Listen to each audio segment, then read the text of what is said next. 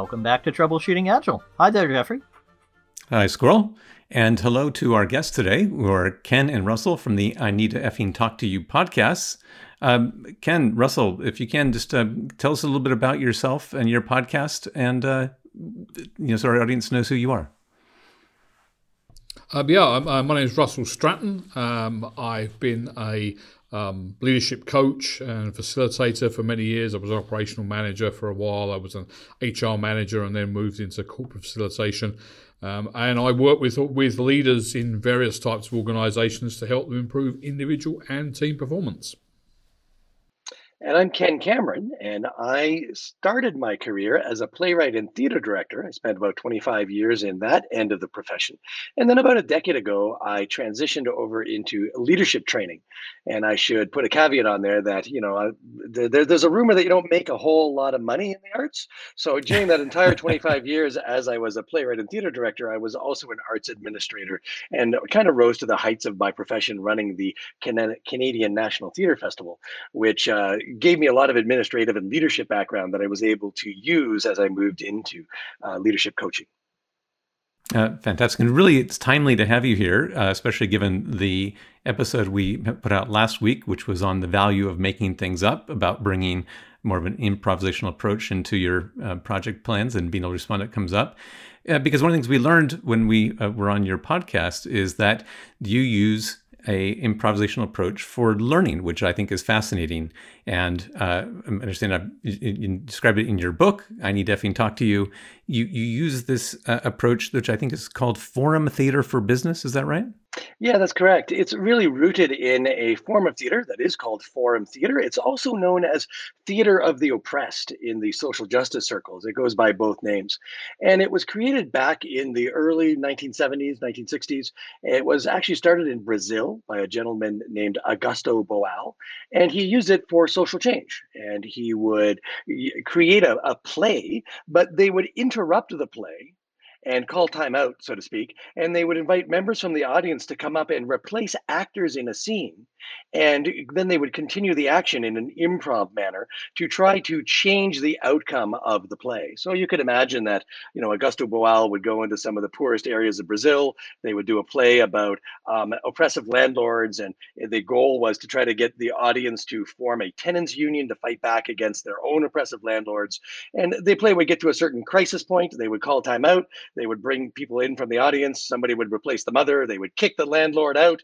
They would say to the husband, you get a job and they would say to the son you go to school and you know and then they would gather other members of the audience who would take on roles as other members of the community and they would um, kind of emulate what it might be like to uh, create a, this this new uh, new tenants union.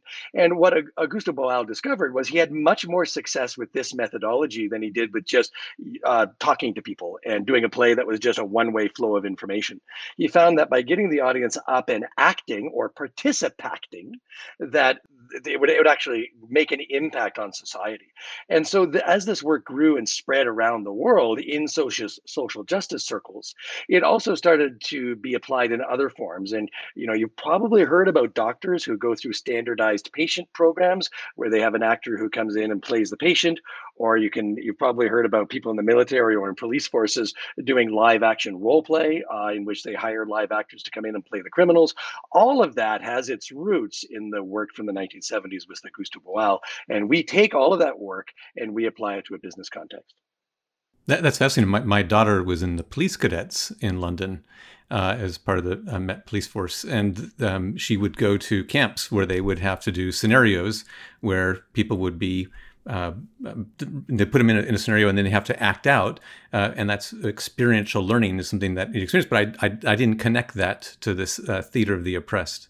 Very interesting and that's very much where where sort of my interest came in it. So I'd you know Ken had come at it perhaps originally from the from the sort of art side. I'd come at it from the business side. I'd worked with a lot of people, um, police forces, emergency services, um, a lot of ex-military personnel, and as you've alluded to, a lot of their training is simulation based. So it's not you know how do we deal with um, you know, interviewing a suspect uh, suspected of robbery, let's look at a PowerPoint of how we would do that, and then say what we think we would do. They would actually do it, and then various other, obviously more complex stuff as well. So what I was interested in is how could we help um, managers in organisations um, have those difficult workplace conversations that a lot of people avoid so that they can help improve individual and team performance and do it in a way so it's simulating real life. So the idea of being able to have um, an improv artist who can become that you know, difficult or unruly member of staff, and people can practice having the conversation using that stop start theatre that Ken's just described, and be able to do it in a supportive environment with other participants who can offer their suggestions swap out and you can watch somebody else do it um, take it and you know two people could deal with it both effectively but both dealing with it completely differently. And it gives people a chance to learn from doing but also from watching others doing it in a simulated environment well this is pretty amazing because our uh, jeffrey we've been doing stuff like this for about 10 years it never occurred to us to use actual actors so Jeffrey and I, for, for many, many years, uh, Jeffrey runs a dojo in which people practice. Um, I've been going to these sorts of things. Uh, we wrote an entire book about how to practice and rehearse your difficult conversations. But we talked about doing it in, in a mirror, going to a dojo, getting a friend, getting a, a person in your family. I like eight year olds. They're really good at pretending to be difficult people. Um, but we never thought of actual actors. Jeffrey, why didn't we think of that? I don't know, Kenny. I'm sure you've got some ideas about what we're missing out by not bringing a trained actor into the into the mix. Well, it is something that we often talk about. Is that it's it, it, when when two people from the same workplace who are not experienced in in this kind of improv are doing role play. What invariably happens is one of two things: either either participant A is the is the employer, and participant B is supposed to be the employee, and participant B either goes really easy on participant A because I don't want to make it too hard on you because I know that uh, you know I'm going to be next or um, you know, or it feels awkward and it feels false, and so I just I just kind of laugh my way through it. Or the opposite happens, in which I turn into a complete jerk and I just make it really hard on you, and I just become obstructionist all the time, and I never make it easy for you to actually get through the conversation, and then as a result, you get frustrated, and neither one of us actually ever learn anything, but I get a good laugh.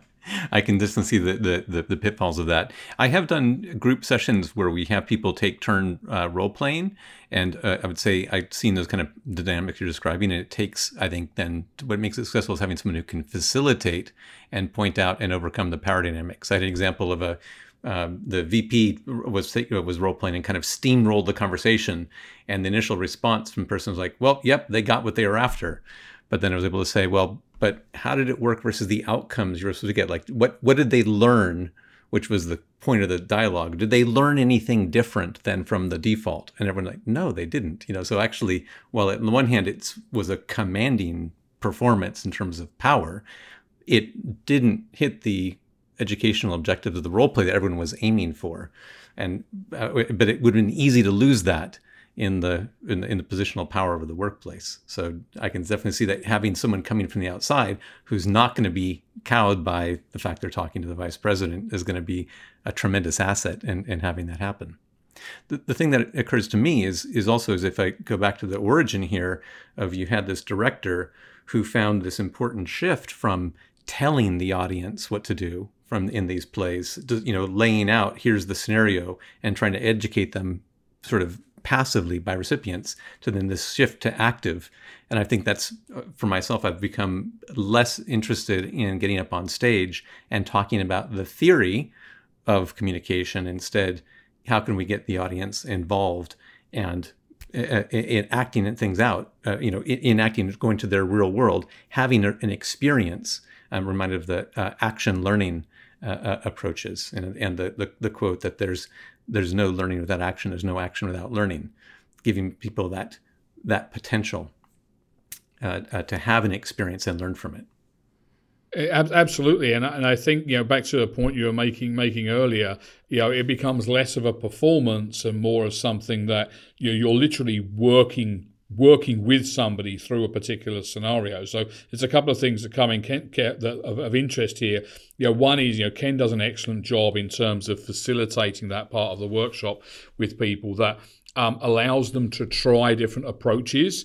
You know, to stop, to go back, to get feedback from the actor in character. So it's a bit like to your you know example that you gave there that you you know you have somebody say, well, yeah, he achieved the outcome, but you know how did it leave the person feeling? Well, the actor can give you feedback in character.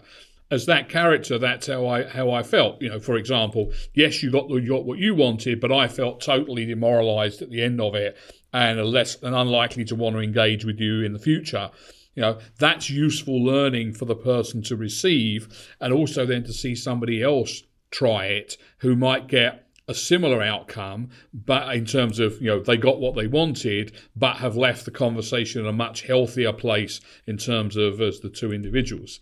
Um, and then the other thing I think it allows you to, to do um, is for people to explore you know different parts of how they uh, tackle these situations. So Ken and I have just finished a a fairly um, you know, lengthy piece of work with an engineering company. And one of the things that the engineers, and these were sort of project managers, senior engineers, you know, mid level leaders, were, were good at doing was about building the case, dealing with the facts. What they were less comfortable at dealing with is managing people's emotions. So it really brought in that emotional intelligence piece of recognizing the signs in somebody else, being able to manage your reaction, being able to sort of manage the reaction of somebody else in an ethical way. Um, and that was great learning for them. And because you're dealing with different people each time you run a scenario, you know, our actors were saying they may have done the scenario four times in four different workshops. It was completely different each time because you had different participants, each brought something else to the table and the actor is really just playing the character, but they're playing off of what the um, participant is doing, good, bad, or indifferent. So you know that what they enjoy is it's not like they're playing the part. I'm going to come and play the part of you know difficult Jim, and I'm going to be like that four times. The, the character becomes different in many ways because you know, what they're seeing, and they're able to be more flexible with it. So it's uh, it's a really sort of interesting experience for everyone. That's I have, I have one final question about how you set this up, which is because you described having the same scenario in different organizations. To to what extent? And I think this is maybe gets into something general about communication and communication problems. To what extent do you find in, in your model? Do you are you uh, uh, creating different scenarios for different organizations you're working with? Do you, you know, do you go in and do discovery uh, uh, learn about the scenarios, you know, do some some sort of discovery to figure out what scenes to bring in, and you have a catalog where you do custom work, or are you much like, nope, everyone's human, everyone has the same problems, we just bring the standard material, but they express them differently, and we discover the nuances of the uh, it, that are happening with those people in that situation.